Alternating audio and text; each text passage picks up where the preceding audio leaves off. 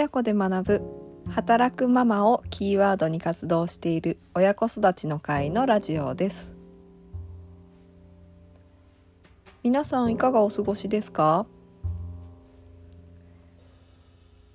先日節分がありました。お家で豆まきしましたか？下の娘が通っている保育園では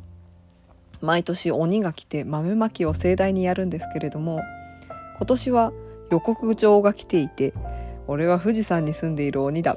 2月3日に保育園に行くから待ってるよっていう お手紙が来ていたんですね。で保育園に向かう朝2月3日の朝下の子と一緒に「あ富士山なんか雪がないところがある道みたいになってるね。鬼があそこ通ってきたんじゃない？鬼ってどのぐらいの速さでここまで来るのかななんて話しながら 保育園に向かっていきました。そしたらなんと鬼からの手紙がまた来ていてですね。朝起きたら腹が痛い。今日は保育園に行こうと思っていたけどやめにする。また行くからなっていう手紙が来ていました。ねなかなかこんなご時世なので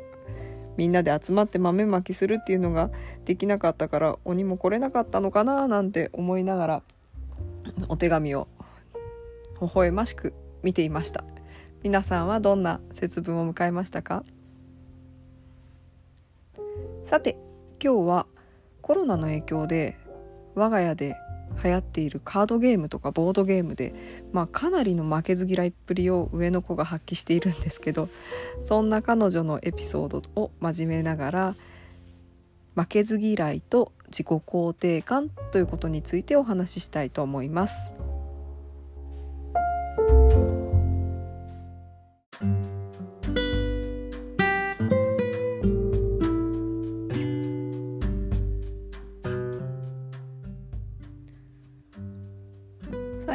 下の娘がトランプで保育園でスピードをやっているそうなんですね。で一緒にやってみたら結構速くて私負けちゃったんですよ。もうあのまだ年中なんですけれども。でもまるちゃんはもっと速いよとか言ってこう済ましてやっているんですけれど。じゃあ上のネーとあの3歳違うんですけれども上のネーネとやってみなよっていうふうに言って勝負することになったんです。そしたらあの上の子は「いや最近私やってないからなスピード」とか言いながらなんかこう絶対まあ下の子には負けないだろうっていうつもりで始めたのがなんとイーブンだったんですね。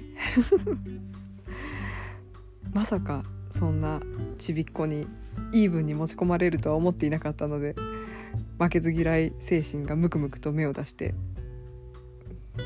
よしもう一回やろうとか言ってこうなんか何回かやってるうちにやっぱりまあお姉ちゃんの方が強いのでやっぱり勝てなくなってしまって。で下の子は泣きながら「まあまあ勝てない」って言って「ああそうだよね。ねえねえ強いからね」なんて言いながら「よしよし」ってしていたら上の子はそれがまた気に食わなくて力関係とかあの実力では自分が上でいたいんだけれども兄弟としてまあ、対等に扱ってほしい。一人だけその下の子だけ慰めるとは何事ぞということで なんだかねまあ 複雑な姉心ですけれども。でその矛先怒りの矛先は私に向かって「じゃあママトランプやるよ。神経衰弱やろう」っていうふうに言われたのであ久々にちょっと本気出してやろうと思って結構一生懸命覚えたんですよ。ここに何いくつがあってとかっていうふうに。覚えながらやったらなんと私2枚差で勝ってしまいまして普段結構負けるんですけれども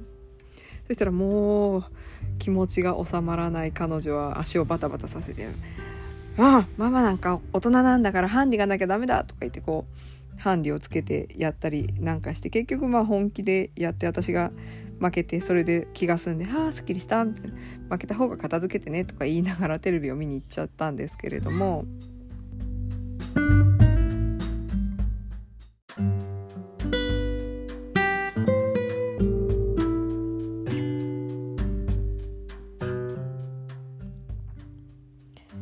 女はどうにもこうにもあの勝ち負けとかあと周りの人から評価されるようなこと何かで賞を取るとか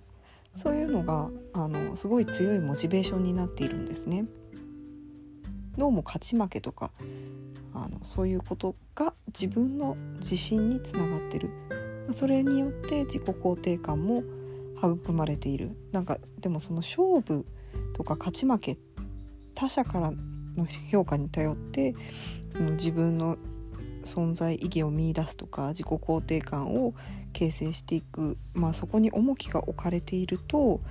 これから生きていく上でしんどいことがたくさんあるんじゃないかなっていうふうに感じていました。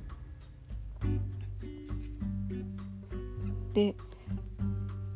もう一つあのそんな彼女の性格を示すエピソードとして学校の工作のお話があります学校で先生と面談した時に図工の授業であのこんなことがありましたっていうお話を聞いたんですけれどもあの図工の授業で自分が作ったものに対してどこがいいかっていうのを自分で見つけてくださいっていう授業があったそうです。でその時に彼女は自分で作ったものに対してどこがいいかっていうのをあの見つけることができなかった、まあ、言葉で表すことができなかったそうなんですね。であそれを聞いてうんなるほどと思ったのですが、まあ、図工とか美術とかアートとか何か自分でものを作るっていうのは誰かが良し悪しを決めるものではなくて自分の心で感じたもの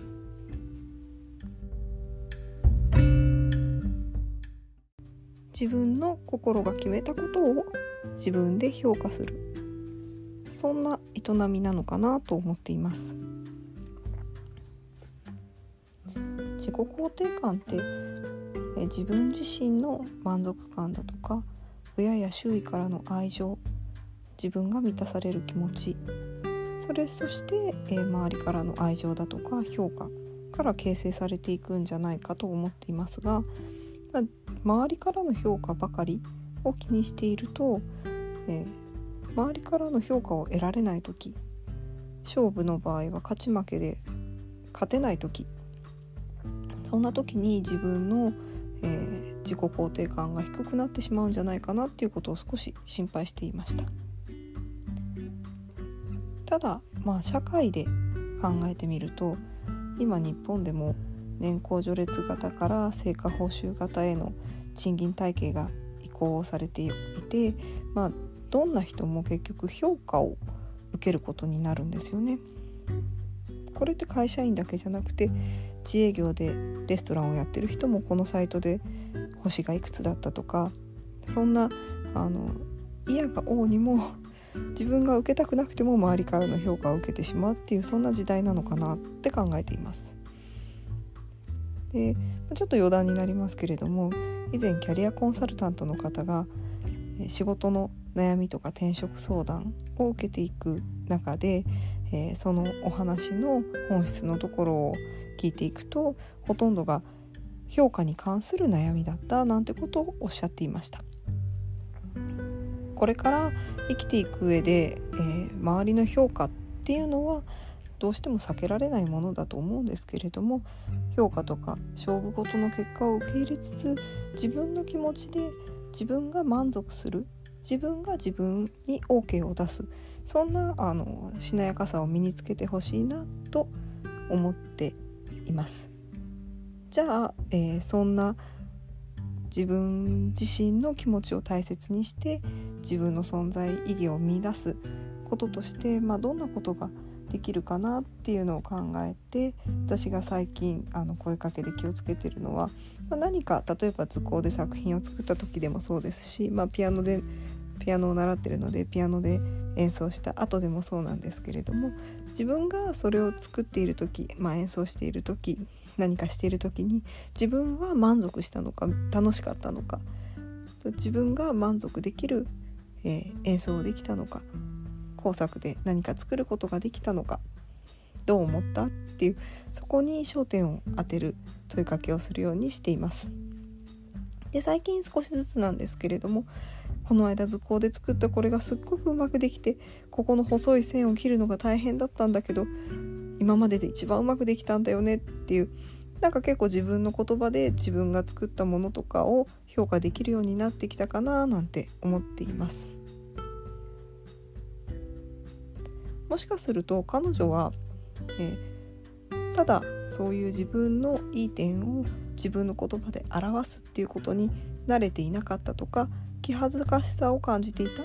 そんなことがあの自分の作品に対して良さを見つけられなかったことの原因なのかななんて考えたりしていました。